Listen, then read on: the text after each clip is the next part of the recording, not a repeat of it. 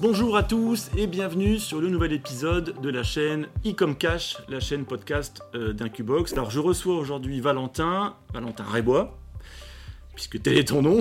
Ça. Alors Valentin, on se connaît bien depuis maintenant euh, déjà à peu près 3 ans. Tu as été euh, client chez Incubox pendant un moment sur la partie e-commerce.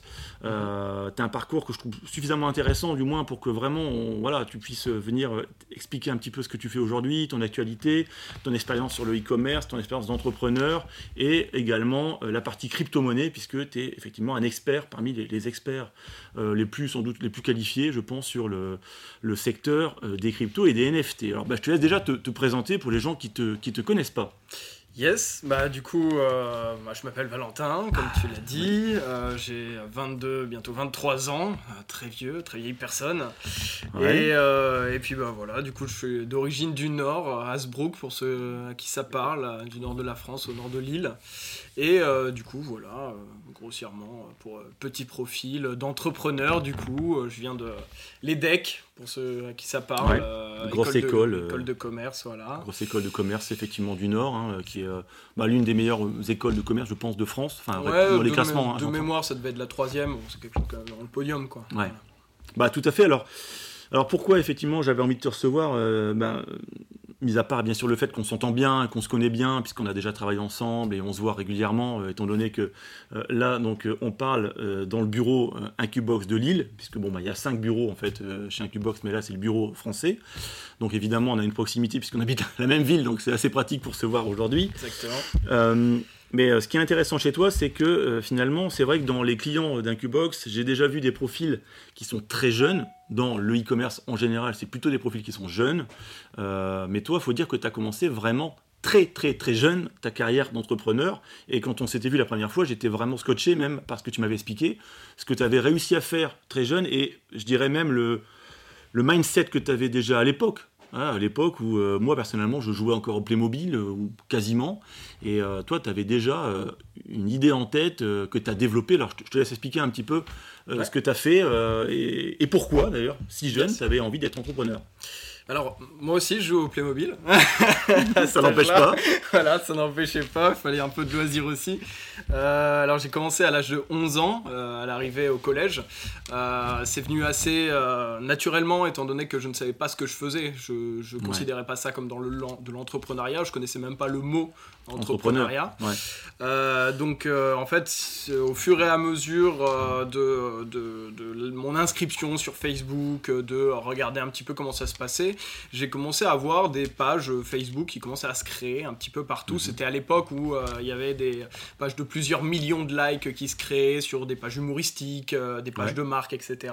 C'était vraiment le tout début de tout ça. Et je me suis dit à un moment, bon, bah c'est bizarre, il y a des pages qui sont créées euh, quelques jours après et qui font déjà plusieurs centaines de milliers de likes. Et j'étais déjà un petit peu attiré par ce côté de création de communauté, création autour d'un même sujet, etc. La création de contenu aussi, Ouais. hein, bien entendu. Et euh, l'idée, c'est que je me suis dit, ah bah pourquoi pas, si quelqu'un peut le faire, euh, et pourquoi pas moi Et du coup, j'ai commencé à créer des pages Facebook à l'époque.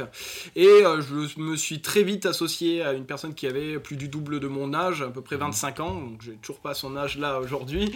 Euh, cette personne ne savait pas que j'avais 11 ans, euh, puisque... Ah, tu l'avais pas dit? Ouais, non, euh, elle savait pas, elle voyait une photo de profil d'une personne jeune, mais Ouais. elle se doutait pas que j'avais cet âge-là. Et euh, du coup, euh, j'ai commencé à, on a commencé à travailler ensemble, gérer les contenus, créer les pages, etc. Et au fur et à mesure, ça s'est vraiment transformé en business, étant donné qu'on avait, on commençait à avoir des entreprises qui nous contactaient pour pouvoir euh, louer l'espace publicitaire. En fait, c'était les prémices de l'influence marketing. Ouais. Donc à l'époque, en 2011-2012. Et donc on proposait de mettre en avant ces entreprises avec des posts sur justement ces pages. Donc il y avait ça comme première façon de faire de l'argent, entre guillemets. Et la deuxième façon, c'était tout simplement faire du trading de pages. euh, en fonction du nombre de likes. Par exemple, euh, concrètement, euh, une page de 150 000 likes à l'époque, on le vendait, enfin je le vendais à 700 euros. Donc ça permettait de faire déjà du, de, l'argent et de comprendre en fait cette mécanique de on n'est pas obligé de travailler à l'école euh, ou en tout cas de faire euh, un poste de salarié euh, classique lambda, vendre son temps pour de l'argent. J'étais un peu dans, dans cette optique-là du euh, je veux me faire de l'argent par moi-même. Là, Déjà à plus- 11 ans. C'était plutôt dans le dans, dans l'idée de euh, je veux pas que mon argent de poche, je veux un peu plus pour euh, acheter Ouais, des cartes ouais. Pokémon. Enfin, j'étais vraiment sur quelque chose de, euh, de, de très, très très très enfantin quoi. hein. Mm. Clairement, moi cet argent-là, je voulais pas le garder pour investissement ou quoi que ce soit. C'était vraiment je voulais plus d'argent que ce qu'on me donnait. Voilà. Ouais, Et c'est à partir de ce moment-là où je me suis dit que Tu n'avais pas encore une mentalité d'investisseur à 11 ans, évidemment. Tu avais juste envie de créer par toi-même tes, tes sources de revenus. Mais enfin, c'est déjà assez, euh, assez incroyable. hein. Je ne sais pas pour les gens, les gens qui nous écoutent, mais bon, je pense que 11 ans, c'est quand même très très jeune pour déjà avoir cette La- philosophie, on va dire, tu vois, Pour, la, cette pour la mentalité. petite, euh, la petite anecdote, euh, quand j'ai dit pour la première fois à mes parents que j'avais gagné 700 euros, ils m'ont demandé comment j'avais fait. Ouais. Je leur ai dit que c'est, j'avais gagné 700 euros en vendant des gens. Parce que c'est, le cas. C'est, en soi, je vendais des sûr, pages. Facebook avec 150 000 personnes, comme ce qu'on peut faire aujourd'hui. Maintenant, c'est devenu très classique. Mais Mm. à l'époque, euh, tu disais ça à quelqu'un qui, qui connaissait pas forcément non plus Internet, les réseaux sociaux, tout ça. On était en quelle année, tu me dis pour, euh, 2012. euh, Ouais, d'accord. modo. effectivement. Ouais. Et, et- et comment ont réagi tes parents, justement, euh, par rapport au fait, déjà, par rapport même à tes aptitudes, par rapport à cette, un peu ce qui était devenu un hobby ou une passion, alors que Mm. bon, c'est pas forcément très courant déjà à 11 ans. Tu as des enfants qui préfèrent jouer de la musique ou qui s'intéressent aux jeux vidéo. Je dis pas que tu le faisais pas, mais je veux dire, euh, co- comment tes parents ont réagi? Et, et aussi, deuxième question, c'est comment est-ce que concrètement, euh, alors déjà, tu avais un ordinateur à toi à 11 ans. Est-ce que. Donc, oui, ok. Euh, tu savais déjà bien l'utiliser Enfin, déjà tu J'avais un ordinateur, au tout début, c'était un ordinateur familial. Après, euh, j'ai commencé à avoir le, le mien peut-être un an après, mais ça, ça s'est vite déclenché en fait, étant donné que je commençais à faire de plus en plus de choses sur Internet. C'était, ça devenait logique euh, de commencer à avoir mon propre ordinateur, Ouais. étant donné qu'en plus j'étais un gros geek D'accord, déjà. par ouais, excellence, donc euh, forcément ça a coulé de source. Et, et donc, euh, par exemple, enfin, concrètement, au niveau financier, parce qu'à 11 ans, bon, on a peut-être un, un petit, un petit PEL ouvert par ses parents ou un petit, un petit compte en banque. Je sais pas comment ça se passait pour euh, toucher, euh, toucher ton argent. C'était, ton partenaire qui, qui PayPal, touchait l'argent PayPal. PayPal, À l'époque, PayPal, tu pouvais avoir 12 ans, avoir un compte PayPal et gagner de l'argent dessus. Et après, tu te le rever- reversais sur ton compte ou quoi. Bon, moi, en l'occurrence, ça restait majoritairement sur PayPal. Mais, euh, mais voilà. Quand Donc il- rien n'était déclaré, il n'y avait pas. euh, non, non, non, c'était, le c'était là, c'était vraiment. vraiment. c'était vraiment. euh, Bah, j'espère que, que- que hein. que les personnes des impôts ne. ne- Non, mais N'écoute pas, bon, bon, je pense que après, depuis le euh, temps. Après, voilà, je, j'étais, je commençais, euh, c'était le tout début, et puis après, euh, bon, c'est- j'ai vite tourné, euh, bon, au bout d'un an, j'ai vite commencé à changer de, de business, de toucher à autre chose, donc, Ouais. euh, et puis les, ce qu'il faut savoir aussi, c'est que comme les cryptos, comme le e-commerce, euh, c'était un business qui a fini au bout d'un moment, Ouais. c'était une, un cycle. Ouais, bien sûr. Euh, Il y a eu un moment, effectivement, je suis arrivé vraiment au bon moment et on a connu les meilleurs moments des pages Facebook. Mhm. Les algos ont changé et donc les pages se sont un peu cassées la gueule. Et c'est pour ça d'ailleurs aujourd'hui que il n'y a plus beaucoup de grosses pages Facebook euh, qui, Non. font, euh, qui tournent ou, ou qui font des choses euh, intéressantes. quoi. Bah, de toute façon, bon, c'est même un problème plus global sur Facebook. C'est Facebook aujourd'hui est quand même tombé en, dé- en désuétude pour, pour, pour- enfin, au niveau business, hein, j'entends. Mhm. Euh, mis à part effectivement Facebook Ads, mais qui, qui est de plus en plus instable, de plus en plus cher, ça, ça devient une source d'acquisition en tous les cas qui devient complexe en fait à, à manier. Euh, alors aujourd'hui, euh, bon déjà merci pour ce partage euh, parce que c'est vrai que c'est intéressant. Je pense que pour beaucoup de personnes qui nous écoutent et qui nous regardent, c'est bah, quand même très très euh, très enrichissant déjà comme comme retour d'expérience. Alors toi tu es vraiment multicasquette, je dirais comme entrepreneur. C'est là aussi où tu as un profil que je trouve très intéressant. Bon tu t'es quand même focalisé beaucoup dernièrement sur l'univers des crypto-monnaies, des NFT. Quand je dis dernièrement, c'était déjà le cas quand on s'est connus. donc c'est un petit peu, enfin c'était c'était a trois ans. Et t'es passé bien sûr par la case e-commerce. Alors c'est Mhm. ce qui va nous intéresser en premier lieu, puisque nous chez Incubox on parle d'e-commerce. Euh, donc ce qui serait peut-être intéressant, c'est que tu puisses aussi nous partager ton expérience là-dessus, c'est-à-dire comment t'es venu au e-commerce. Est-ce que tu as fait, comme beaucoup de gens, d'abord du dropshipping de manière euh, simple, dropshipping qui est de plus en plus compliqué à faire aujourd'hui. Euh, pourquoi tu as fait du e-commerce? Enfin, quelle est ton expérience là-dessus? Si tu peux revenir un petit peu sur cette partie de ta vie professionnelle. Euh, alors, pour remettre dans le contexte, euh, moi j'ai commencé le e-commerce euh, au tout début de mes études à l'EDEC. En fait, ce qu'il faut savoir, c'est qu'au lycée, au collège, euh, comme tu auras pu le comprendre, j'avais fait des business donc à côté des cours. Donc j'avais déjà une double casquette, une double vie Mhm. euh, qui m'a qui m'a qui m'a appris sur le fait de gérer euh, deux choses en même temps. Et euh, là, le dernier business entre guillemets que j'avais au fin du lycée, c'était créer une chaîne. Enfin, j'avais une chaîne YouTube qui tournait bien sur le thème de l'humour, et donc j'avais déjà quelques deux, deux, deux, deux vies séparées.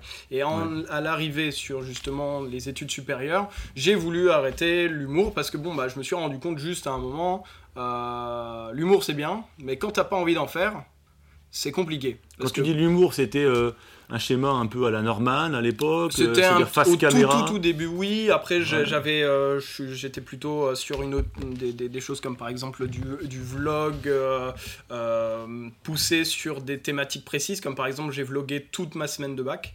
D'accord. Euh, J'étais le tout premier à avoir fait ça euh, en France sur YouTube. Les vidéos maintenant sont non répertoriées euh, parce que euh, tout simplement je fais autre chose aujourd'hui. Mais grosso modo, j'avais été beaucoup dans les premières, les premiers vidéos à faire ce style de, de concept. Et donc, et puis j'apportais cette graine d'humour, etc. Le problème de tout ça, c'est que je me suis rendu compte au bout d'un moment, faire de l'humour c'est bien, mais une journée où tu dois tourner et que t'es pas d'humeur, Ouais. faire de l'humour c'est compliqué. Et donc, euh, arrivé à ça, euh, à cette conclusion-là, euh, j'ai voulu changer de, de business du coup. Ouais. Euh, et j'ai commencé le e-commerce, euh, puisque c'était le moment où euh, le e-commerce commençait à grimper, qu'on avait des solutions de plus en plus euh, fa- faciles, hein, parce qu'il faut le dire, j'avais aucune connaissance en e-commerce à ce moment-là. D'accord. Et donc, il fallait quelque chose de simplifié pour pouvoir me lancer, comme beaucoup de, Mhm. de gens. Et c'est ce qui, d'ailleurs, est génial dans le dropshipping, ce qui était génial et ce qui l'est toujours aujourd'hui, c'est cette simplicité, cette démocratisation de la vente en ligne via tous les outils aujourd'hui qu'on a. Euh, ça, c'est quand même une sacrée opportunité, étant donné que tu n'as pas besoin d'être euh, un informaticien pour pouvoir créer ton site. Alors qu'il y a 10-15 ans, c'était beaucoup plus Bien compliqué. sûr. Et donc, j'ai saisi cette opportunité-là. euh, j'ai commencé à créer mes premiers enfin, sh- shop, boutiques euh, sur justement mes 18-19 ans. Ça a mis, allez, euh, pff, 3, 4, 5 mois à commencer à fonctionner, à être break-even, hein, donc Ouais. euh, c'était pas, euh, c'était pas des chiffres en bénéfice, mais je commençais à vendre. Voilà, c'était euh, les premiers débuts où tu te dis, ça y est, je commence à Ouais, comprendre la sûr, mécanique, on y va, ça, ça va être cool. Et euh, au fur et à mesure, les chiffres ont commencé à grossir, j'ai créé mon auto-entreprise, etc. Euh, j'ai pu faire, euh, peut-être au bout de la deuxième année, euh, je sais pas, 200 000 euros, 150 000 euros euh, au total, euh, tout seul. Donc là, je Mhm. commençais à, à avoir euh, les plafonds de l'auto-entreprise. Donc j'ai créé ensuite euh, euh, ma société euh, pour pouvoir tout simplement déclarer comme il se doit, tout en restant en France. Et du coup, voilà, ça a commencé à grossir. on a pu faire la meilleure année. du coup, c'était, je sais plus, on était en 2019. 2000, non, bah, On s'est 2020, 2020. rencontrés en 2019, Oui, oui, peut-être même. Ah oui, si, c'est ça. ouais. Fin 2019. Et, euh, et du coup, en 2020, année Covid, forcément, on fait péter le champagne pour tout le monde, hein, tous les Ah, commerçants qui, ouais, qui, ouais. qui C'était, étaient là à ce moment-là, euh, le, sach, euh, le savent. Pardon. Euh, et du coup, ouais, on a pu faire un demi-million, un peu plus d'un demi-million en une année. euh, donc c'était le bon, le bon vieux temps e-commerce. Et, et du coup, voilà. on- Est-ce que j'en- j'enchaîne pour la suite Oui, bah que là, tu- Bah, ce qui serait intéressant, c'est qu'effectivement, bon, là, tu, tu viens de parler finalement déjà. Une question que je vais te poser, c'est à savoir quelles sont tes, tes réussites en e-commerce? Bon, je pense que déjà, cette, euh, cette- on peut parler vraiment d'une réussite Ouais. euh, cette année-là, hein, sur, Ouais. cette, euh, sur cette boutique. euh, euh, mais alors, qu'est-ce qui s'est passé depuis? Donc, en 2021, par exemple, une fois qu'on a passé 2020 avec cette année d'or, bon voilà, nous on a connu aussi chez Incubox les, les clients qui sont, qui sont chez Incubox, on a tous connu une année assez, euh, assez, euh, assez incroyable. Et on se plaignait beaucoup d'ailleurs pendant l'année, puisqu'on disait oui, le Covid, c'est très compliqué, Ouais. les coûts d'expédition qui ont explosé évidemment, Ouais. Euh, il y a eu des retards à livraison, mais finalement on avait une très bonne excuse avec le Covid Ouais. et euh, les choses se sont très bien passées. Et c'est vrai que les gens étant bloqués chez eux, Mhm. ont consommé comme des dingues, comme jamais, en achetant un tas d'objets. Donc c'est vrai que c'est une année qui était très très propice au, au e-commerce. Et euh, 2021, enfin nous on l'a constaté également pour la partie e-commerce, autant le premier semestre était encore très bon puisqu'on était encore pendant une phase de confinement, semi-confinement, avec des magasins fermés, des restaurants, etc. Donc les gens consommaient différemment, notamment sur Internet. Et à partir de l'été, il y a eu un relâchement quand même, faut faut quand même le dire. Et c'est vrai que là, euh, les gens ont redécouvert le plaisir d'aller en ville, d'aller faire des magasins, euh, chose qu'ils en, en, étaient privés pendant, un long moment. Donc euh, toutes ces personnes qui trouvaient un avantage à pouvoir commander de chez eux directement sur Internet ont pris un peu le, le, chemin des magasins physiques pour euh, recommander. Enfin, c'est quelque chose que tu as peut-être vu aussi à Lille, puisque bon, bah, on habite la même ville. Euh, il suffit d'aller un samedi après-midi à Lille. Bon, c'est pas la première fois que je le dis, hein, mais, mm. mais euh, c'est vrai, même n'importe quand, il y a un monde de, de dingue, que ce soit en terrasse, que ce soit dans les magasins. Il y a un monde de dingue. Et le, chiffre du commerce physique, et tant mieux pour eux, encore une fois, je sais pas cracher dans la soupe, tant mieux pour eux. ça, ça, ça, a beaucoup, beaucoup grimpé. Et forcément, par un effet bon, bah, de, de je dirais, de vase communicant, mais dans le mauvais sens, bah, c'est que la partie e-commerce a quand même pas mal souffert en France, sur le marché français, principalement.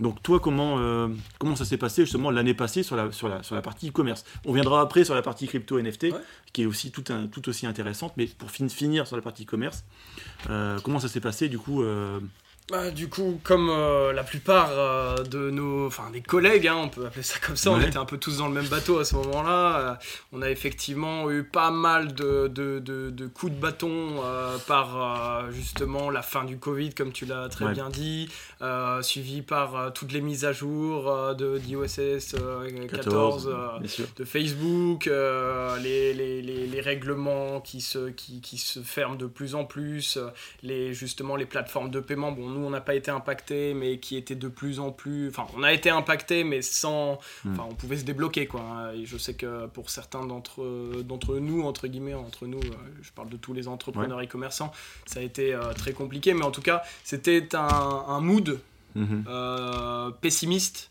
qui était pas forcément simple, que ce soit pour euh, réussir à s'en sortir en bénéfice derrière, déjà de une, parce qu'en plus avec la fiscalité française, tout ça, on connaît bien. On connaît bien. Déjà, c'est compliqué sur ce point de vue-là. Alors si on amène tous les autres problèmes qu'on a eu euh, en général hein, sur le marché, euh, c'était pas forcément florissant. Et du coup, de fil en aiguille, en fait, on a commencé à se dire bon bah il faut qu'on change de stratégie. on a donc commencer à diminuer euh, bah, les dépenses euh, en publicité, hein, euh, qui, qui, étaient de plus en plus coûteuses aussi. et on, a, on a commencé à dévier donc vers des, des stratégies de communication beaucoup plus long terme, comme par exemple le développement SEO, forcément, mhm. pour les sites. Euh, et puis commencer aussi à avoir d'autres possibilités euh, de business, euh, d'investissement. Et c'est là que vient, au fur et à mesure, effectivement, c'est la crypto, qui faisait déjà partie de ma vie depuis un bon bout de temps. Et et du coup, euh, voilà, ça, a été au final une transition progressive vis-à-vis de l'écosystème global qu'on avait aujourd'hui et hier, euh, de cette euh, difficulté au fur et à mesure d'acquérir des clients par les voies classiques qu'on avait, qu'on avait déjà avant.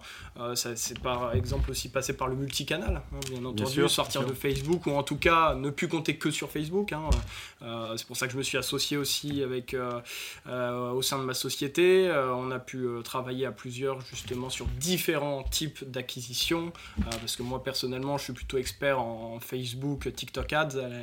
et puis mon associé est plus sur du Google, Pinterest. on a voulu vraiment avoir un éventail de possibilités assez diversifiées, un petit peu au final comme en investissement pour prendre le moins de risques possible. On éparpille ses pions et, euh, et puis euh, voilà, tout simplement, ensuite on, attend. Et ta compagne qui est elle spécialisée sur le SEO, euh, enfin qui se spécialise et qui est devenue déjà, qui a, qui a, déjà un très très bon niveau. Donc vous avez mis en place bah, cette stratégie, de toute façon, beaucoup, beaucoup de personnes l'ont mis en place, hein, notamment même parmi des, formateurs e-commerce qui ont un petit peu switché aussi. On n'est plus du tout sur le dropshipping comme on pouvait le faire en 2018, 2019 ou 2020. c'est vrai que c'est une stratégie qui est payante puisque on est, comme tu disais, sur du long terme, c'est-à-dire qu'on va vraiment euh, enfin pour les personnes qui, nous écoutent encore une fois, hein, cette stratégie elle est simple, hein, c'est simplement de partir sur des boutiques qui sont généralement euh, multiproduits, donc avec plus ou moins beaucoup de références quand même. Je ne mhm. sais pas si c'est ton cas, mais euh, dans cette stratégie, moi, dans les clients un petit peu qu'on accompagne et qui suivent ce chemin, c'est beaucoup de références, c'est des fiches produits très travaillées au niveau SEO, c'est pas forcément d'ailleurs du Shopify, ça peut être du WooCommerce, ça peut être du Magento. J'ai un client qui est chez Magento, qui est pourtant, bon là c'est vraiment euh, très très grosse machine. Et euh, on est effectivement euh, plutôt sur une stratégie où on va aller se placer sur des mots-clés sur lesquels il y a finalement beaucoup plus de demandes que d'offres. Donc des catégories de produits qui sont sélectionnés comme ça. Et euh, j'explique hein, simplement pour que, pour que les personnes effectivement comprennent bien ce que, ce que tu veux dire en fait par cette nouvelle stratégie. Mmh. Et, euh, et, donc euh, partir plutôt voilà, sur, sur des recherches, c'est-à-dire qu'effectivement bah, on revient finalement aux bases du e-commerce en réalité. Le base, les bases, moi j'ai connu ça, j'ai connu ça dans les années 2000, entre 2005 et 2010, tu vois, on n'envisageait pas le e-commerce autrement que comme ça. Euh, c'était euh, les, grands débuts aussi de, Google Ads, puisque effectivement avant, bon, on faisait déjà du, du, SEO, mais c'est vrai qu'il n'y avait pas encore. Euh, enfin, je dis il n'y avait pas. Je ne sais pas finalement, parce que j'ai commencé grosso modo le e-commerce dans ces années-là. Alors, je suis beaucoup plus vieux que toi et tu le sais. on va pas le rappeler. c'est pas sympa, mais c'est vrai que voilà, donc à peu près entre 2005 et 2010, c'était finalement le e-commerce qu'on faisait déjà à l'époque, mhm. se placer sur des mots clés et, effectivement coller en fait à la recherche des, des internautes, quoi, des, gens qui, étaient en demande, euh, plutôt que sur le dropshipping où on est vraiment en train de vouloir coller devant les yeux des produits, euh, euh, devant les yeux des gens auxquels ils s'y attendaient pas forcément. Donc voilà, retour aux sources, et je trouve ça plutôt pas mal puisque ça force, on en parlait un petit peu avant, le, avant cette interview, ça force aussi à travailler, soigner son contenu, euh, soigner effectivement euh, ses produits. On n'est pas du tout sur euh, une activité qui va permettre de faire des chiffres, des chiffres faramineux en 2-3 semaines. Mmh. C'est un peu dommage, mais par contre, effectivement, on est sur du long terme, avec une valeur aussi de, à la revente de ces boutiques qui est prise en considération, qui, peut être aussi très importante. mais c'est vrai qu'on est plus sur un moyen long terme. Et c'est vrai que c'est un peu plus. Voilà, c'est une, technique de e-commerce un petit peu un petit peu différente. Le, dropshipping euh, a été une sorte d'ancrage pour beaucoup de gens euh, de pouvoir se lancer. Ouais, tout à fait. Et ensuite effectivement euh, faire fleurir un petit peu cette, cette base permet de, de, créer effectivement une plus-value intéressante pour nos clients, Exactement. une, réussir à, à, passer sur du long terme. Hein. C'est quelque chose qui en soi pour moi primordial pour un entrepreneur de se focaliser euh, sur justement une suite euh, durable mhm. que euh, justement essayer de faire des, des, des, coups de maître tous, les, tous les deux mois pour essayer de vivre au final. c'est pas ce qu'on pourrait appeler une, au final une vraie liberté. non, c'est pas une liberté. Et puis c'est vrai que en termes de sérénité, alors c'est vrai que c'est pour ça que c'est les gens qui sont plutôt jeunes. Alors je sais que toi, toi également tu es très jeune, mais, mais, mais, mais c'est vrai que c'est quelque chose qui peut être difficile psychologiquement de vivre des grandes victoires et euh, parfois des grandes défaites deux mois plus tard. Et, c'est toujours en dents de scie. C'est ce qui fait le charme euh. après de l'entrepreneuriat et c'est là où on apprend. C'est là où on apprend, effectivement, mais, euh, mais c'est vrai que ce n'est pas forcément sur le long terme de, toute manière, je pense quand même qu'on est tous passés par ça. Ouais, bien sûr. C'est pour ça qu'aujourd'hui, on peut, on, peut, on peut se le dire comme ça, qu'on est, on est d'accord sur ce principe de, de pérenniser un mm, business mm. plutôt que de faire des, dents, des dents de scie. Mais c'est parce que justement, on a fait des dents de scie avant qu'on peut. Tout à fait. puis ça permet d'apprendre. c'est vrai que ça permet aussi. Alors, je pense qu'il y a beaucoup de gens qui ont eu la, grosse tête euh, tout à coup parce que, ouais, voilà, comme tu disais tout à l'heure, j'ai compris le principe, j'ai trouvé le produit winner, ça cartonne, ça, ça cartonne de, de, fou. Et puis, euh, il suffit d'être bloqué sur Facebook. Il suffit voilà, de, finalement partir sur une autre boutique, mettre beaucoup de budget et puis bah, ça marche pas du tout. On ne sait pas pourquoi, c'est comme ça. Euh, ça permet aussi de faire euh, redégonfler la tête ensuite et, euh, et c'est intéressant finalement pour un parcours d'entrepreneur de connaître aussi ces étapes. Et c'est là où tu apprends la sagesse. Exactement. Alors bah donc du coup on va partir, on va arriver finalement sur ce virage à crypto, enfin virage oui et non parce que virage ça voudrait dire que tu as complètement abandonné tout le reste pour partir là-dessus, ce qui n'est pas forcément le cas.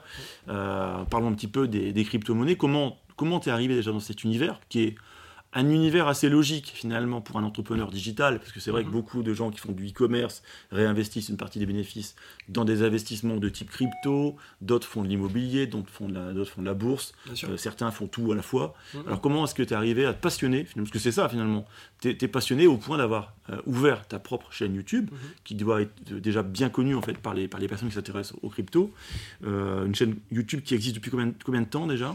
Alors sur la partie crypto, j'entends. Hein, sur, la, partie crypto, ça doit faire à peu près depuis euh, mon voyage en Thaïlande. Donc euh, c'était pendant le Covid euh, en 2020, début 2020. Donc ça fait deux ans et ça fait à peu près un an et demi que j'ai fait, j'ai commencé à faire une vidéo hebdomadaire euh, sur la crypto. Combien de vidéos tu as en tout pour l'instant, à peu près si tu, tu C'est une bonne question, mais il doit en avoir, je sais pas, une cinquantaine. ce, qui est déjà, ce qui est déjà pas mal. Alors vas-y, explique-nous un petit peu comment tu es venu au crypto. Ouais. Euh, bon, déjà, j'ai commencé la crypto-monnaie à, à 16 ans, je crois. Ok, encore en pas très jeune. 2016, 2017, quelque chose comme ça. Euh, donc euh, voilà, bon, c'était vraiment de l'investissement euh, en mode trollolol. Hein. Ouais. C'était le début, c'est normal. J'étais, j'ai commencé à, à jouer avec, euh, avec euh, les pauvres petits 1000 euros que j'avais placés, parce qu'il était déjà assez conséquent en soi pour euh, quelqu'un de, de Bah, 17 pour quelqu'un ans. de 16 ans, ouais, Ouais, 16, 16, 17 ans, 17 ans, ouais. ouais. Et, et du coup, bon bah voilà, j'ai vraiment commencé à investir quand ça a grimpé comme je sais pas quoi, c'était 2017, euh, quand il y avait eu le premier vrai bull run où on est monté quasiment, il me semble, à 18-20 000 dollars du bitcoin. Maintenant, si on touche ce point-là, d'ailleurs aujourd'hui, ça nous fait très bizarre, mais pourtant, c'était le vrai, sommet c'est euh, vrai, en c'était le sommet à 2017, l'époque, C'était ouais. il n'y a pas si longtemps que ça non plus. Euh, mais du coup, voilà, j'ai commencé. Bon, bien entendu, j'ai tout perdu hein, parce que là, aucune expérience. euh, Je, je faisais des trades sur euh, Coinbase avec des frais de Ah, tran- ahurissant, transactions ouais, hallucinants. Et du coup, bon, bah, j'ai tout, tout perdu. Et puis, bon, voilà, c'est. La suite, euh, la bulle qui explose, euh, le- les, les, les cryptos qui, qui s'effondrent, et puis bah, moi qui panique, qui vend, qui achète, qui vend, qui achète, qui me prend pour un trader, quoi, comme Ouais, toute sûr, personne sûr, qui commence et qui n'a pas d'expérience. quoi. Et, euh, et du coup, ça a commencé là-dessus. euh, et puis après, j'ai commencé en 2018. Bon, j'ai un peu arrêté. J'ai, enfin, j'ai élevé le pied en tout cas. J'ai plus Mhm. trop touché. J'ai laissé dormir. Euh, 2019, ça a été mon, mon regain euh, d'envie pour la crypto parce que je comprenais. euh, ce qu'il y avait derrière, euh, les, pot- les potentiels de ces technologies, etc. Et je me suis dit, bon, bah voilà, je commençais à refaire de l'argent avec euh, le e-commerce, tout ça. Je me dis, bon, bah, il faut que je place. hein. De toute façon, j'ai toujours eu un peu cette mentalité de, de, de long terme à placer, etc. Et donc, j'ai commencé à, à acheter. Et, sur, et le moment où j'ai acheté le plus, d'un coup, ça a été la crise du Covid. Mhm. Euh, alors là, c'était la meilleure période euh, pour moi euh, à ce, enfin, en termes en d'investissement crypto, étant donné que j'ai à la fois euh, la- eu l'addition des shops e-commerce qui explosaient grâce au Covid et l'explosion euh, du, de, de, de la crypto suite à la crise du Covid. Parce que euh, moi j'avais. Bien sûr, mais je m'en souviens très voilà, bien. hein, J'avais très, pas beaucoup placé en tout, enfin j'avais pas Mm. énormément de capital à la- pendant la crise du Covid sur la crypto. Et comme je savais pertinemment que ça allait continuer à monter et que c'était vraiment sous-évalué à ce moment-là, j'ai investi énormément. C'est à ce moment-là que j'ai commencé à, faire du coup mes vidéos YouTube parce que j'ai dit bah autant que je partage le bon plan quoi, parce que Mm. c'est- là je le voyais gros comme une maison que au pire on revenait au même point c'était déjà vachement positif. Alors là, on n'a pas fait le même point, on a fait bien, bien, bien plus haut. Et c'est ce qui m'a permis, sur certaines cryptos comme le Chainlink, pour ceux qui connaissent, euh, de faire un x40 euh, en un an. Bah oui, de toute façon, j'avais suivi euh, alors tes conseils, puisqu'à l'époque déjà on se voyait, on se voyait régulièrement, puisqu'on travaillait ensemble euh, Mm. à ce moment-là, et enfin on a commencé à travailler ensemble à ce moment-là. On se voyait de temps en temps, et j'avais suivi tes conseils. Alors moi, qui avais 20 ans de plus que toi, tu vois, et je, suivais tes, conseils finalement, et j'ai euh, j'ai découvert parce que je connaissais déjà un petit peu, je m'étais déjà un petit peu intéressé, mais je voyais vraiment la crypto d'abord euh, comme euh, un moyen purement spéculatif de faire de l'argent, un peu comme la bourse. J'avais pas forcément en fait compris l'intérêt technologique de la blockchain, c'est-à-dire ce qui se cachait derrière. En fait, c'est vrai qu'il faut, essayer de comprendre en fait ce qui se cache derrière. Et, c'est vrai que du coup, bon, j'avais plus une, une vision vraiment, de dire, je vais mettre un petit peu d'argent, on verra bien. Oui. Et euh, bon, bref, j'ai suivi tes conseils à l'époque, sur, notamment sur Chainlink. Euh, j'ai fait quelques bons coups, j'ai fait quelques bons coups sur d'autres cryptos que tu m'avais euh, conseillé. J'ai fait même des très très bons coups, et ce qui fait qu'effectivement, en quelques mois, j'ai fait du, ouais, j'ai fait, j'ai fait du x20, j'ai fait du x30, euh, euh, j'ai fait même bien plus que ça. J'ai même acheté euh, quasiment en partie euh, ma voiture euh, avec, euh, avec les, les gains crypto en moins de en moins d'un an. Mm. Euh, grâce notamment à des conseils donc je te, je te reverserai une commission plus tard. Mais non mais c'est vrai honnêtement et, et c'est vrai que tu as été très très bon conseil à l'époque. Donc c'est pour ça que je, je suis content aussi de parler crypto aujourd- aujourd'hui avec toi et j'encourage effectivement les personnes à aller découvrir ta chaîne dans laquelle tu partages énormément d'astuces euh, beaucoup enfin beaucoup de bons plans j'avais dit j'aime pas trop ce- cette expression bon plan parce que ça fait on dirait que on est en train de parler de, de- de coupons de réduction tu sais pour aller à. Carrefour ce qui n'est pas le cas mais il y a, il y a vraiment euh, il y a vraiment beaucoup de, de points très intéressants sur ta chaîne qui s'appelle sobrement Valentin Rébois. Hein, euh, c'est vrai que j'avais été, euh, comme je te disais tout à l'heure en, rigolant, j'avais été chercher d'ailleurs, je me souvenais plus du nom de ta chaîne, donc juste avant que tu, viennes, j'ai été chercher le nom de ta chaîne, et ben, voilà, en fait c'est tout simplement Valentin Rébois. Donc je mettrai le lien évidemment en description du podcast et de la, et de la vidéo sur YouTube. Mais euh, voilà, je conseille vraiment d'aller voir cette chaîne, de, de, s'y abonner honnêtement, puisqu'il y a énormément de valeur. sur, sur cette chaîne et je te remercie d'ailleurs ah, des, des, conseils que tu as pu me donner à l'époque. Il n'y a pas de souci. Euh, alors depuis, depuis les cryptos, tu t'es lancé également dans les NFT, puisqu'il y a eu une déferlante euh, NFT euh, l'automne dernier, en réalité, à peu près, hein, puisque c'est vrai que moi j'en avais jamais entendu parler avant le mois de septembre l'année passée. Et puis il y a eu cette déferlante NFT. alors comment, déjà c'est pareil, bien sûr, je ne vais pas te demander comment tu y es venu, tu es venu de manière naturelle, puisque ça, ça, découle tout à fait des, des crypto-monnaies, mais comment tu as identifié en fait, Comment tu as analysé en fait cette, arrivée euh, des NFT, puisque aujourd'hui on voit il y, a de tout, hein, il y a tout et n'importe quoi. Euh, qu'est-ce qui t'a poussé à t'y intéresser? Et euh, jusqu'à finalement monter toi-même ton propre projet NFT aujourd'hui. Donc on va en parler après, mais, voilà un petit peu quel regard toi tu as sur les NFT. Je, dirais quand ça a débarqué et, aujourd'hui, on, le voit, moi c'était vrai que j'ai l'impression d'assister un petit peu, encore une fois je suis plus vieux, plus vieux que toi, mais j'ai assisté un petit peu à l'explosion de la bulle Internet dans les années 2000, au début des années 2000, euh, et c'est un schéma relativement similaire finalement. Voilà, c'est un cycle aussi comme ça. Euh, tout le monde s'y est mis, ça, ça, ça, commence un petit peu à, je dirais, à partir un peu dans tous les sens. comment, as, comment tu as, tu as, tu as vu, euh, enfin comment tu as analysé l'arrivée des NFT simplement? Tout début. les premiers moments où j'en ai entendu parler, je me suis beaucoup intéressé, mais surtout pour en parler euh, sur ma chaîne YouTube justement. Donc j'en avais parlé il y a un an, euh, aux prémices hein, de la, des, NFT, le moment où ça commençait à peine euh, à émerger. C'était le moment d'ailleurs où les Ape Board et Ape Club valaient 100 dollars à l'époque. Donc c'était vraiment au tout tout début, mais j'étais pas plus intéressé que ça parce que pour moi effectivement c'était bon, c'était une première, euh, une, première rentrée dans ce mhm. monde-là qui est complètement corrélé euh, à la crypto-monnaie. Euh, mais effectivement, j'avais plutôt une vision négative. Voilà, négative, d'accord. de, des NFT, puisque pour moi, c'était le la spéculation par excellence. Mhm. J'ai donc mis de côté ça pendant un bon bout de temps, jusqu'à ce que je commence à me dire, bon, je vois qu'il y a des projets NFT.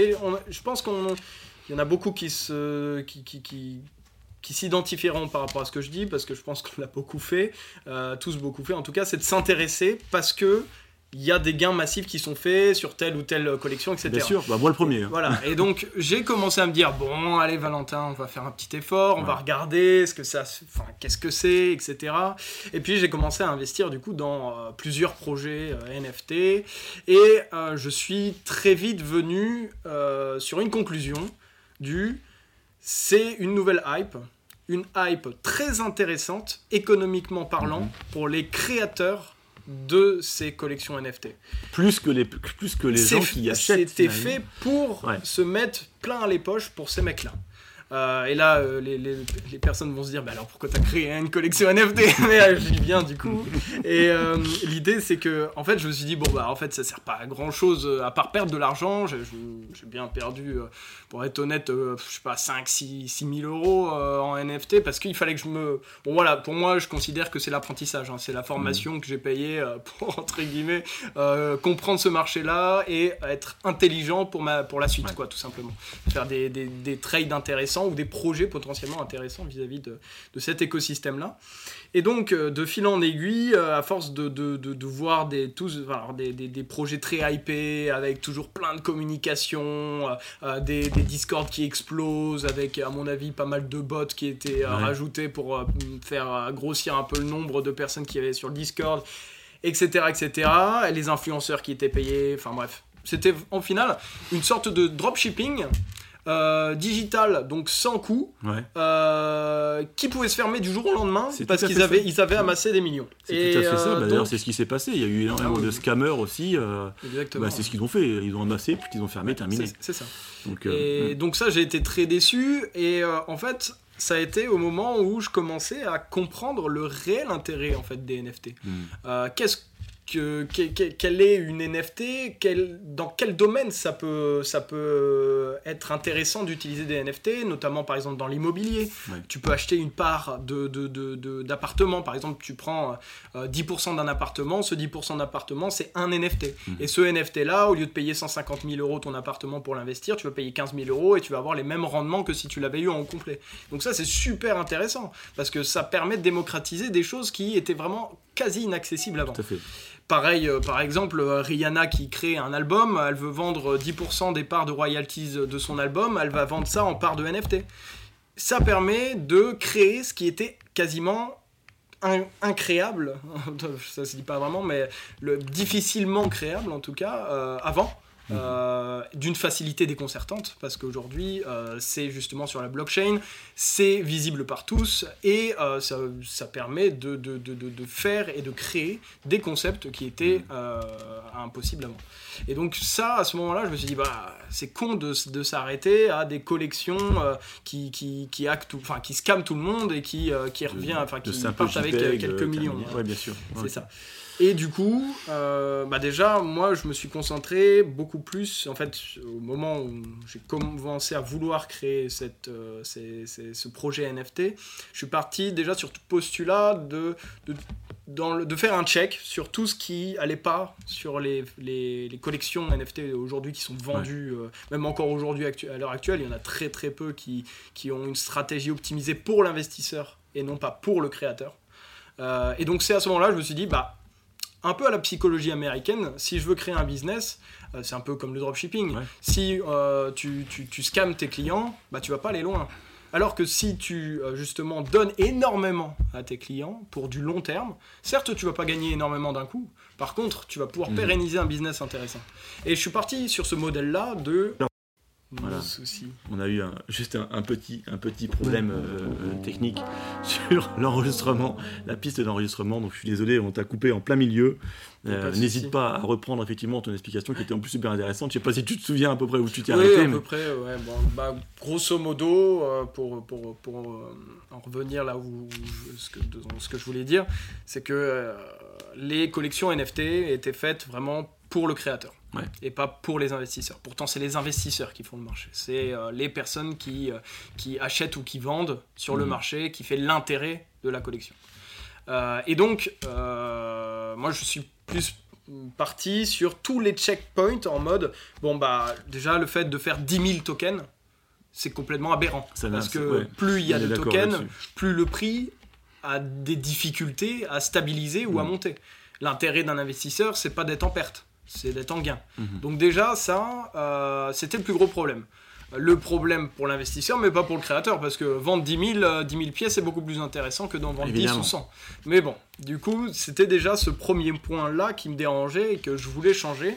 Le deuxième point, c'était justement le fait d'avoir une, une, histoire, quelque chose, un, fondamental derrière mhm. qui fait que euh, tu n'achètes pas juste une image t'achètes un contexte, t'achètes euh, quelque chose de, une carte de collection, donc avec un système de rareté qui existait déjà un petit peu sur justement certaines des collections qu'on pouvait retrouver et qu'on retrouve de plus en plus maintenant aujourd'hui.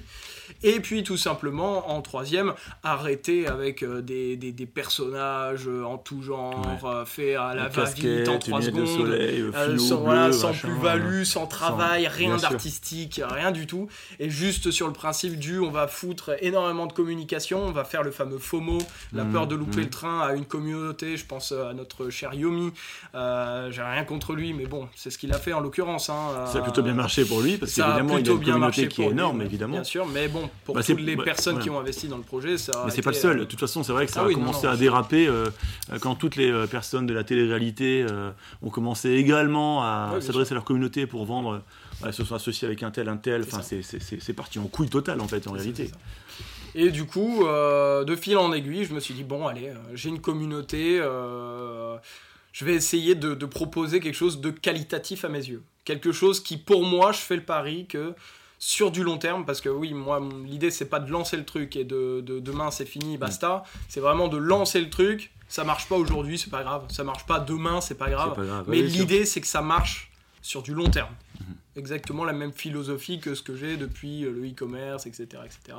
Et donc, j'ai installé tout ce qu'il fallait pour pouvoir faire en sorte de créer quelque chose de fondamentalement intéressant, de, en termes d'investissement intéressant et safe pour justement Mhm. l'investisseur, et des pièces uniques. Mhm. Des pièces, tu peux, t'en as pas deux quoi. Euh, T'as un mec qui possède celle-là, c'est la seule. Il n'y a pas euh, une version différente avec des cheveux roses ou quoi que ce soit. De toute manière, euh, je t'avais déjà montré une partie de ce que j'avais fait.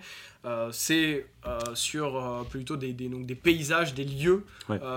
Donc on est vraiment centré sur des terrains plus que des personnages. Donc avec justement toute cette ce- le, le- le- le décor, les détails. il y a une histoire, il y, a presque une, l'histoire. mi- il y a presque une mythologie en réalité dans ça. ces décors. Enfin, tu m'avais Ouais. expliqué, j'ai trouvé ça vraiment.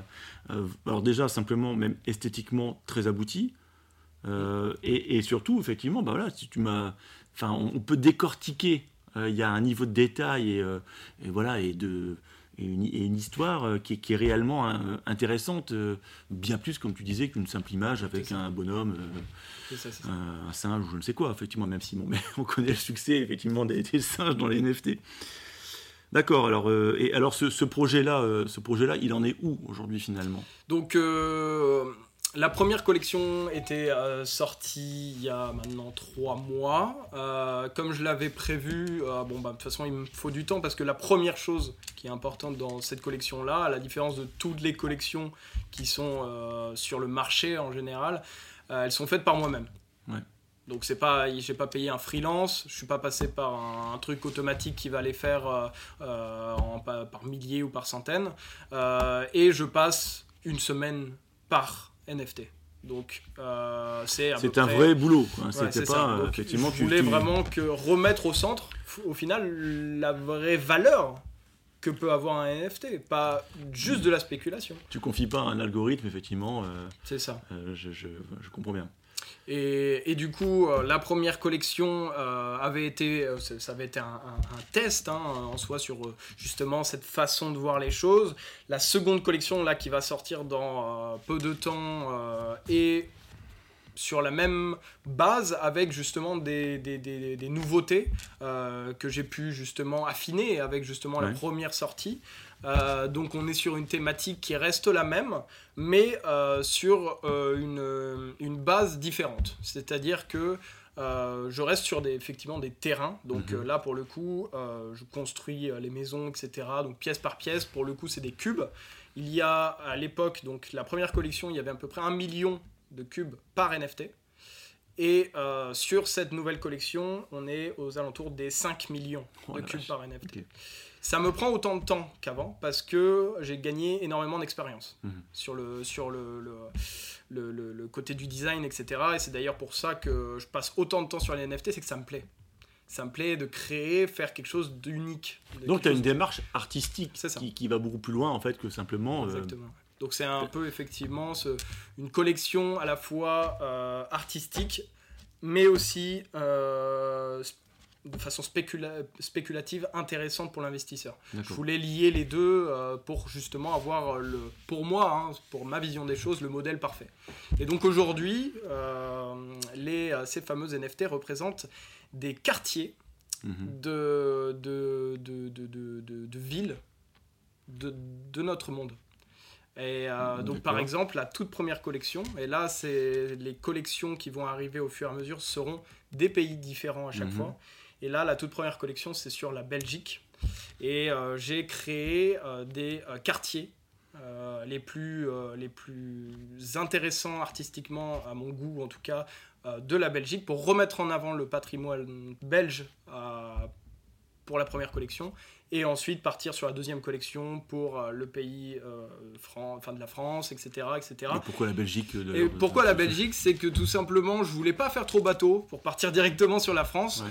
Et surtout que euh, pour montrer déjà en fait le côté intéressant du, on découvre des choses euh, qui sont à mes yeux extrêmement belles à voir, méconnues dans des petits pays comme celui-ci. Et ça, pour moi, c'était le meilleur exemple du la Belgique. Personne ne va en Belgique pour se dire ouais, je vais passer les meilleures vacances de ma vie. Mhm, mhm. Pourtant, il y a des choses vraiment très chouettes en Belgique, et c'est ce que je voulais remettre en avant pour la première collection, puisque ça montrait tr- très bien que euh, on pouvait aller sur d'autres pays ensuite, euh, très facilement. Parce que si j'avais commencé par la France, le problème c'est que les gens après ils auraient très bien pu se dire ok tu fais la France parce que la France il y a tellement de patrimoine intéressant euh, pour pouvoir en faire quelque chose de d'artistiquement sympa. Et là non du coup. Parce que du coup enfin en commençant par la Belgique tu peux te dire bah ça y est mhm. il va pouvoir faire plein d'autres choses à la différence effectivement de si je commençais par la France, de passer par la Belgique après. Ouais, bien sûr. Voilà. Mais, mais du coup, la petite, pour la petite anecdote, il y a pas mal de, de, de, choses qui restent par rapport à la première collection, notamment des numéros de série qui sont cachés à l'intérieur euh, donc des, des, NFT. Donc un peu à la Où Charlie, j'ai caché des petits numéros mhm. euh, pour apporter un petit aspect ludique euh, mhm. aussi à, ces, fameuses, ces fameuses NFT. Et le deuxième côté qui est similaire, c'est que c'est des collections qui sont liées entre elles. Là, c'est lié par le pays. La première collection, c'était lié par l'histoire. D'accord. mais du coup, voilà. Donc là, on va plutôt se diriger maintenant vers quelque chose de réel qui parle plus aux personnes parce que c'est le côté euh, différent, c'est ça, hein, c'est que sur la première collection, j'étais parti sur quelque chose de plus imaginatif, euh, moins concret pour les personnes en général. Euh, et donc c'est pour ça que j'ai voulu dévier un peu de ma trajectoire pour pouvoir proposer quelque chose de, de plus prenant pour, pour les gens et les personnes qui ne touchent pas forcément à l'univers NFT. C'était ça aussi mon, mm. mon, idée, c'est de pouvoir démocratiser un nouveau type de, de, de, de token euh, notamment du coup par euh, cette collection Meta Adventure euh, qui passe. Oui, d'avoir un vrai projet qui va beaucoup plus loin que ce qu'on peut ce qu'on peut voir dans, dans. Et ouais, du coup pour pour en finir par rapport à cette nouvelle collection, ça va être l'annonce donc de de, de la roadmap qui va arriver. Donc il y a tout un projet aussi qui, qui va se construire derrière. Je l'avais pas fait sur la première collection parce qu'il n'y avait pas assez de tokens tout simplement. Parce qu'il fallait qu'il y ait une certaine base quand même. Il faut le temps que je le fasse, quoi, tout simplement. Vu que c'est fait à la main, euh, il faut, il faut le temps, mais euh, je laisse le temps. Euh, Comme un artisan, tu, tu, vas modeler. Exactement, avec, avec plaisir. Et c'est ça le, plus important pour moi. et du coup, il y aura, en fait, les, chaque NFT possède un rang de rareté, comme la première collection, c'est d'ailleurs l'une des liaisons aussi, qui est cette fois-ci symbolisé en étoile et puis en je sais pas si tu te souviens, j'avais mis des œufs. Exactement. qui étaient cachés euh, dans les décors, encore une fois. Et donc là, cette fois-ci, c'est des étoiles.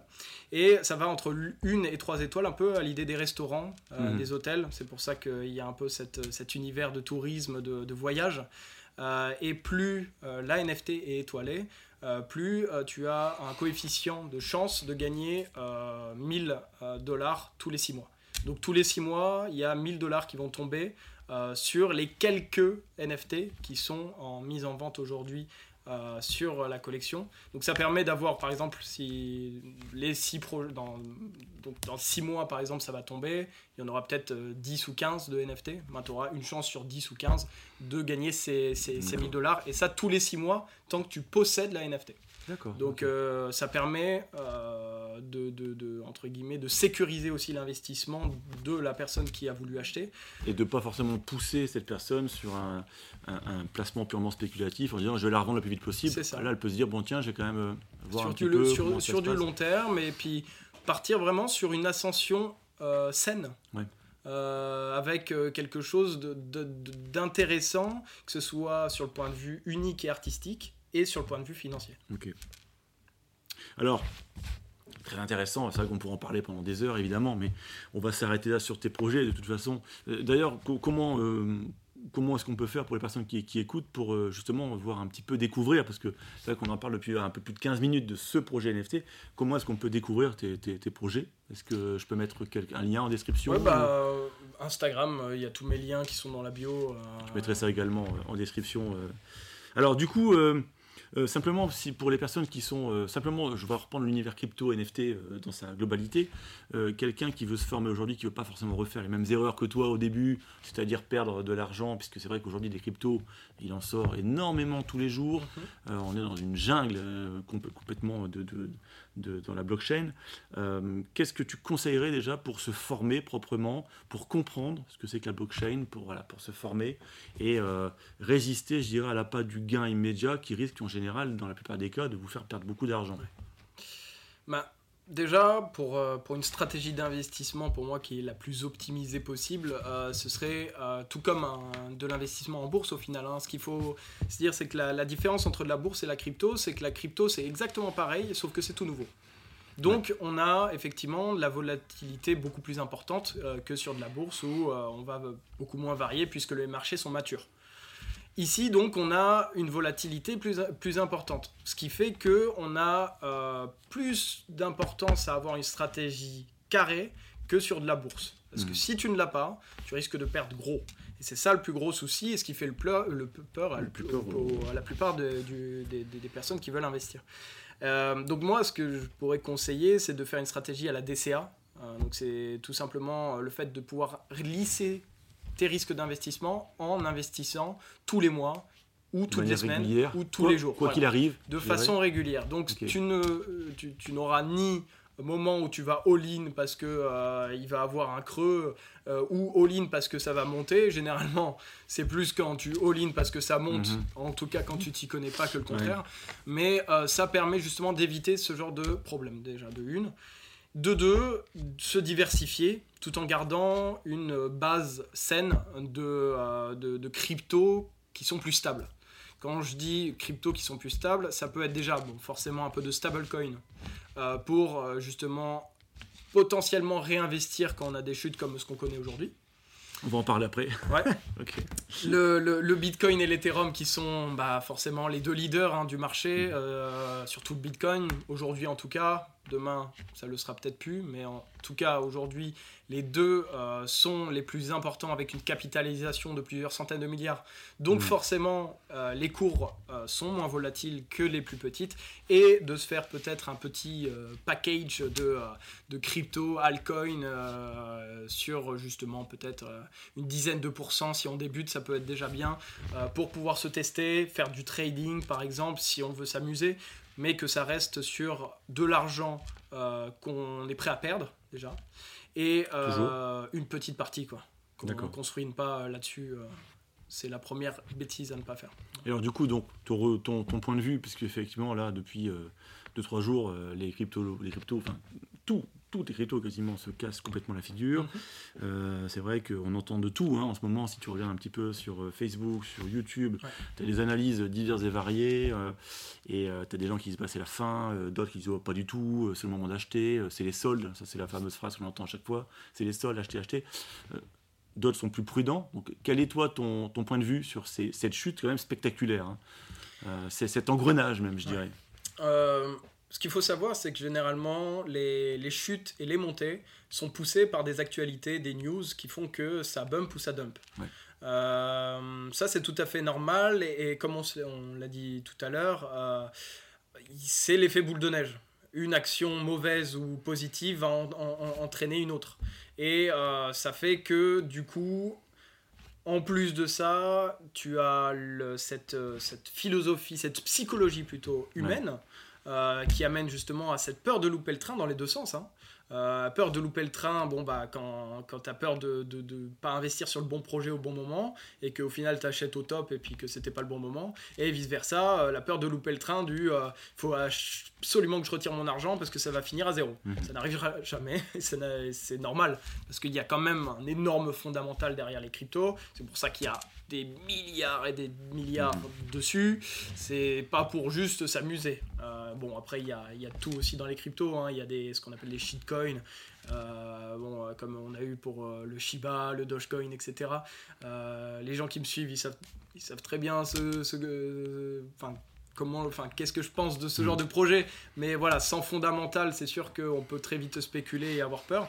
Mais en tout cas, pour répondre à ta question, en ce moment, moi je vois beaucoup plus comme opportunité, effectivement. Les gens qui, qui diront d'acheter, c'est généralement des gens qui sont euh, presque du métier, des gens qui sont là Mhm. depuis plusieurs années, euh, qui ont le recul par rapport à, à plusieurs crises qu'on a déjà eues. Euh, c'est loin d'être la première que personnellement je vis et que les Bah, gens... on en a déjà vu également. Enfin bon, c'est vrai qu'on a la mémoire courte dans ces cas-là, hein, mais C'est ça, euh, c'est ouais. Bah, je pense même à l'année passée, hein, au mois de mai l'année passée, on était déjà sur Ouais. une chute qui était peut-être un peu moins spectaculaire quand même. C'était un peu une pente un peu plus douce, mais ça, euh, la, la chute était quand même brutale. De toute façon, les chutes sont tout le temps brutales. Ça. Et les montées peuvent l'être aussi très violemment quand justement euh, on a l'euphorie. Mm. Euh, c'est une des, un des stades du cycle, des cycles qu'on connaît. hein. Donc là-dessus, euh, c'est pour ça que la, la stratégie de DCA est l'une des meilleures. C'est que ça permet d'éviter déjà d'être impacté Mhm. Trop par cette psychologie de il faut absolument que je vende. Le mieux aussi derrière, c'est de faire du stacking, on va pas se cacher. Le stacking, c'est quoi? C'est tout simplement le fait de, euh, donc de, de placer des crypto-monnaies qui auront des rendements. Et euh, le côté génial de la crypto-monnaie, c'est que ça remplace, euh, enfin, au niveau de la décentralisation, ça rem- remplace les institutions bancaires. Et donc, on peut se permettre d'avoir des taux euh, beaucoup plus intéressants que si on plaçait en banque. Euh, par exemple, peut avoir du 20% en stablecoin, c'est très courant. Pourtant, 20%, c'est quand même euh, 40 fois plus qu'un livret. Et, euh, et du coup, euh, bon, c'est très intéressant. Et c'est pour ça que mêler euh, à ça, le stacking, ça peut permettre de bien vivre ce genre de période-là, puisque ça te permet de recharger Ouais. si t'as pas fait le fou. En fait, c'est ça. Mhm. Si tu as commencé à investir toutes tes économies, que tu vois la chute, etc., le meilleur conseil, c'est de, bah, de baquer euh, une partie de l'argent que tu n'étais pas prêt à perdre. Et quand tu as compris cette psychologie du je ne je n'investis que ce que je suis prêt à perdre, tu es prêt à réinvestir sur le moment où tout le monde panique. Parce que tu sais très bien que c'est vraiment super intéressant. Là, pour la petite anecdote, bon, alors c'est très risqué, que je, je ne conseille pas euh, non plus, euh, le Terra Luna, qui est Mhm. l'une des plus grosses crypto-monnaies et d'un des plus gros écosystèmes euh, de crypto, c'est complètement... Effondré. J'ai cassé la gueule à moins 99%, enfin bref. Et là, dernièrement, j'ai- je me suis fait un petit plaisir, j'ai acheté 1000 Luna. Euh, ça m'a coûté 30 balles. 30 euros le- les 1000 Luna, alors que pour ceux qui savent, un Luna avant c'était plus de 100 balles.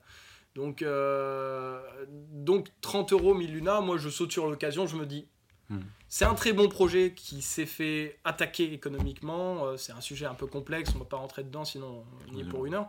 Mais euh, pour moi, ça me dérange pas du tout. Au contraire, ça m'a fait presque rire d'acheter 1000 Luna si facilement sans me poser une question, parce qu'au final, c'est un restaurant, 30 euros. Mhm. Donc, euh, ça pose pas de problème. Et C'est donc, c'est- euh, c'est plus un McDo qu'un. qu'un- Enfin bon, Oui, on, se comprend. un restaurant euh, d'une personne. euh, Ouais, bien sûr, un restaurant lambda. Voilà. Et alors, c'est quoi, le- puis on en finira là pour les cryptos, parce qu'effectivement, comme tu dis, on pourrait y passer euh, une heure ou plus à discuter de tout ça, mais c'est quoi également ton regard sur euh, les risques un petit peu qui, que, que font peser les projets de régulation européenne sur les crypto-monnaies? Parce que c'est vrai qu'il y a quand même des discussions en ce moment qui font pas plaisir ou qui font un peu Mhm. peur. Euh, Moi-même, je, je lis un peu tout et son contraire là-dessus, mais c'est vrai qu'il y a des choses qui sont un peu... euh, un peu flippante. Et euh, je, je- voilà, j'en ai discuté aussi avec quelques personnes qui sont peut-être un peu plus néophytes et euh, qui sont un petit, peu- qui sont un peu freinés dans leurs euh, ambitions Mm. euh, d'investisseurs en disant mais attention, on va attendre de voir un peu comment on va se faire manger parce que. Ah bah. Ce que t'en penses toi? c'est sûr qu'on va être impacté. C'est sûr, on va être impacté par des réglementations. Le problème, c'est qu'aujourd'hui, les États commencent à perdre la main- leur mainmise qu'ils Ouais. avaient avec l'argent. Euh, ça leur fait pas plaisir. Et ça, bah, c'est sûr, parce que c'est comme ça qu'ils gagnaient leur pain. hein. On va Mm. pas se cacher, euh, les politiciens, tout ça, il faut bien les payer. C'est comme ça que ça se passe. Enfin, c'est par ce biais-là, en tout cas. Et donc, créer une monnaie, une monnaie complètement euh, décentralisée, c'est pas pour eux, quoi. C'est pas Mhm. quelque chose qui, qui, qui leur fait, enfin, qui fait plaisir euh, aux institutions et aux politiques. Donc, effectivement, on va devoir passer par la réglementation. Euh, les marchés vont pas forcément bien le vivre, euh, ça c'est sûr. Euh, par contre, qui dit réglementation dit aussi acceptation massive de la crypto-monnaie par la plupart des gens. Donc il y a aussi un côté positif. C'est-à-dire que les réglementations apportent euh, l'ouverture d'esprit des gens de se dire Ah, bah en fait, la crypto, c'est dans nos mœurs maintenant, c'est devenu normal. Et donc, par ce biais-là, on aura de nouveaux investisseurs et Oui, un- une nouvelle tendance euh, pour les crypto-monnaies qui, pour moi, seront une banalité sans nom d'ici quelques années, comme euh, l'est Internet aujourd'hui pour nous, euh, par rapport à il y a 20 ans. Et bon, les réglementations sur ce biais-là ne sont pas du tout fixées, hein, ça, ça bouge beaucoup, donc il faut rester effectivement à l'affût. Ça peut être très négatif comme ça peut être acceptable.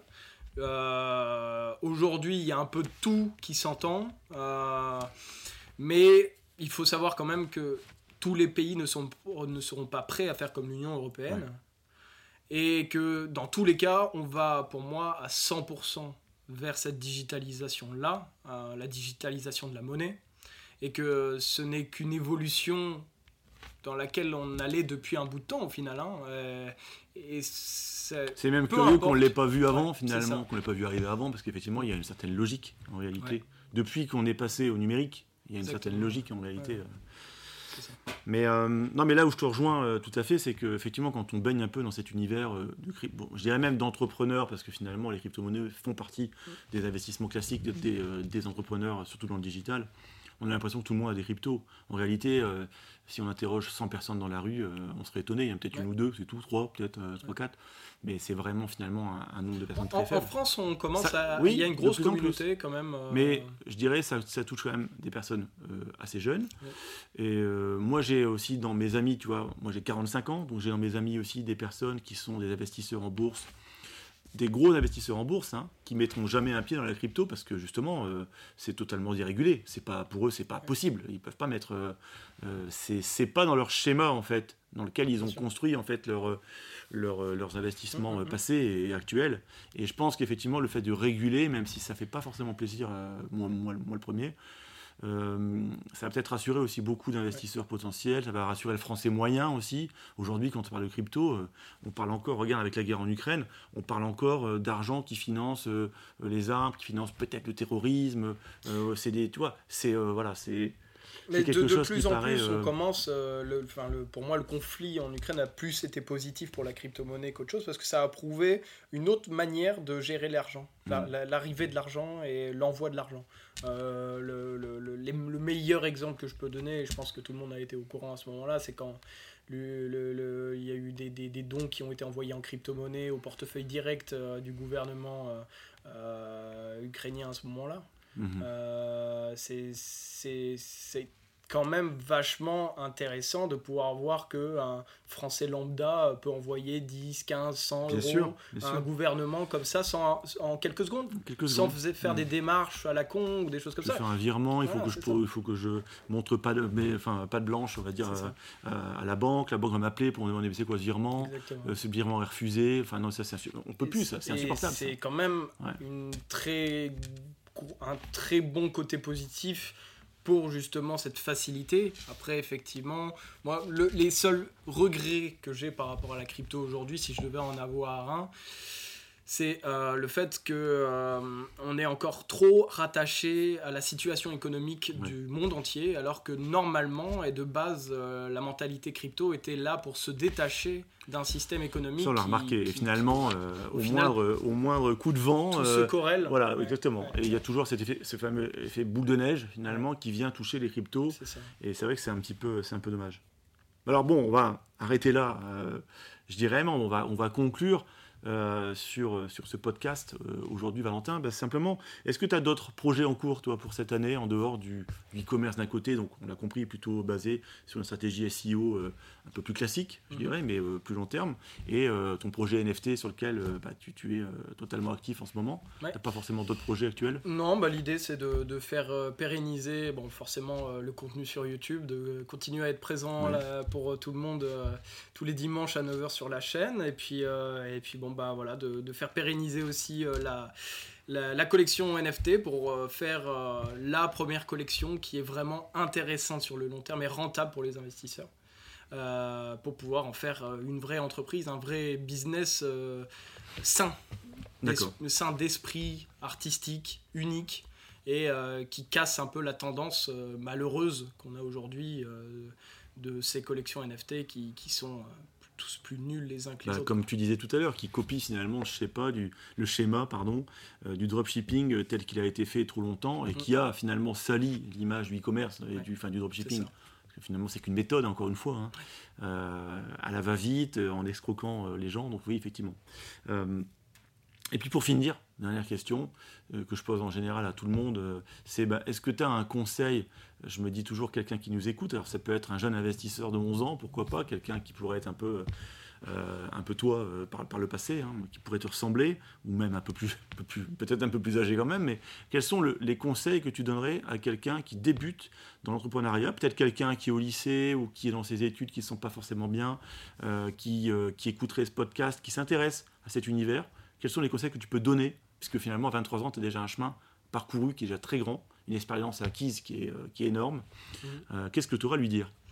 Euh, Pour moi, la, la, meilleure des choses qu'il faut mettre en pratique dans sa vie, c'est justement le fameux effet cumulé de travailler continuellement, euh, réussir à savoir euh, le biais qui te parle le plus, hmm. euh, le, ce qui t'anime le plus, et de pouvoir en faire justement un travail de fond chaque jour. le bouquin du coup Effet cumulé est un bouquin que je conseille énormément parce que ça m'a beaucoup appris sur ce point de vue-là. sur L'effet cumulé, hein, c'est voilà, ça c'est ça, il s'appelle comme ça, Cumulable Effect pour les anglophones. Et du coup, ça lié effectivement à une psychologie du euh, de continuer à travailler petit à petit, tous les jours, pas s'acharner forcément au travail, surtout si il y a forcément quelque chose à côté, euh, l'école, les études, un travail, un travail, euh, alimentaire peut-être. Et, l'idée c'est que voilà de continuer au fur et à mesure, pas se mettre de la pression, pas se comparer, continuer ce pourquoi tu veux travailler et puis ne pas s'attendre non plus à des, comme on disait tout à l'heure, à, à des récompenses, entre guillemets, des objectifs qui vont réussir euh, sur pour sûr, et euh, de, se focaliser surtout sur le processus de mm. travail quotidien, sur justement quelque chose qu'on aime. Aimer le processus plutôt que le résultat, enfin, plus que le résultat finalement, et ce résultat sera finalement atteint euh, de toute façon. Ok, bah écoute, c'était vraiment un plaisir de te, recevoir. Bah, Je pense que maintenant, on va peut-être aller boire un verre. Voilà, tout exactement. On va conclure ça comme ça entre nous. Et puis, euh, eh ben, écoutez, en tout cas, merci d'avoir regardé euh, cet épisode sur YouTube ou d'avoir écouté le podcast. Euh, et puis, je recevrai bientôt d'autres personnes très intéressantes, alors plus ciblées là dans l'univers vraiment e-commerce. Mais il y a d'autres personnes qui ont dit oui pour des interventions sur la chaîne Ecom Cash et j'en suis très content. Donc je vous dis à tous à très bientôt. Merci à toi Valentin et puis je te dis bon à tout de suite pour boire un verre. Ouais. Merci à tous. À très vite. Salut. Ciao, bye. Salut. Cet épisode vous a été présenté par Incubox, votre partenaire e-commerce en Asie. Si le contenu de ce podcast vous plaît, n'hésitez pas à nous soutenir en mettant un avis et une note sur la solution podcast d'Apple ou sur votre plateforme préférée. Et n'hésitez pas non plus à nous recommander et à vous abonner à la newsletter. A très bientôt, merci à vous.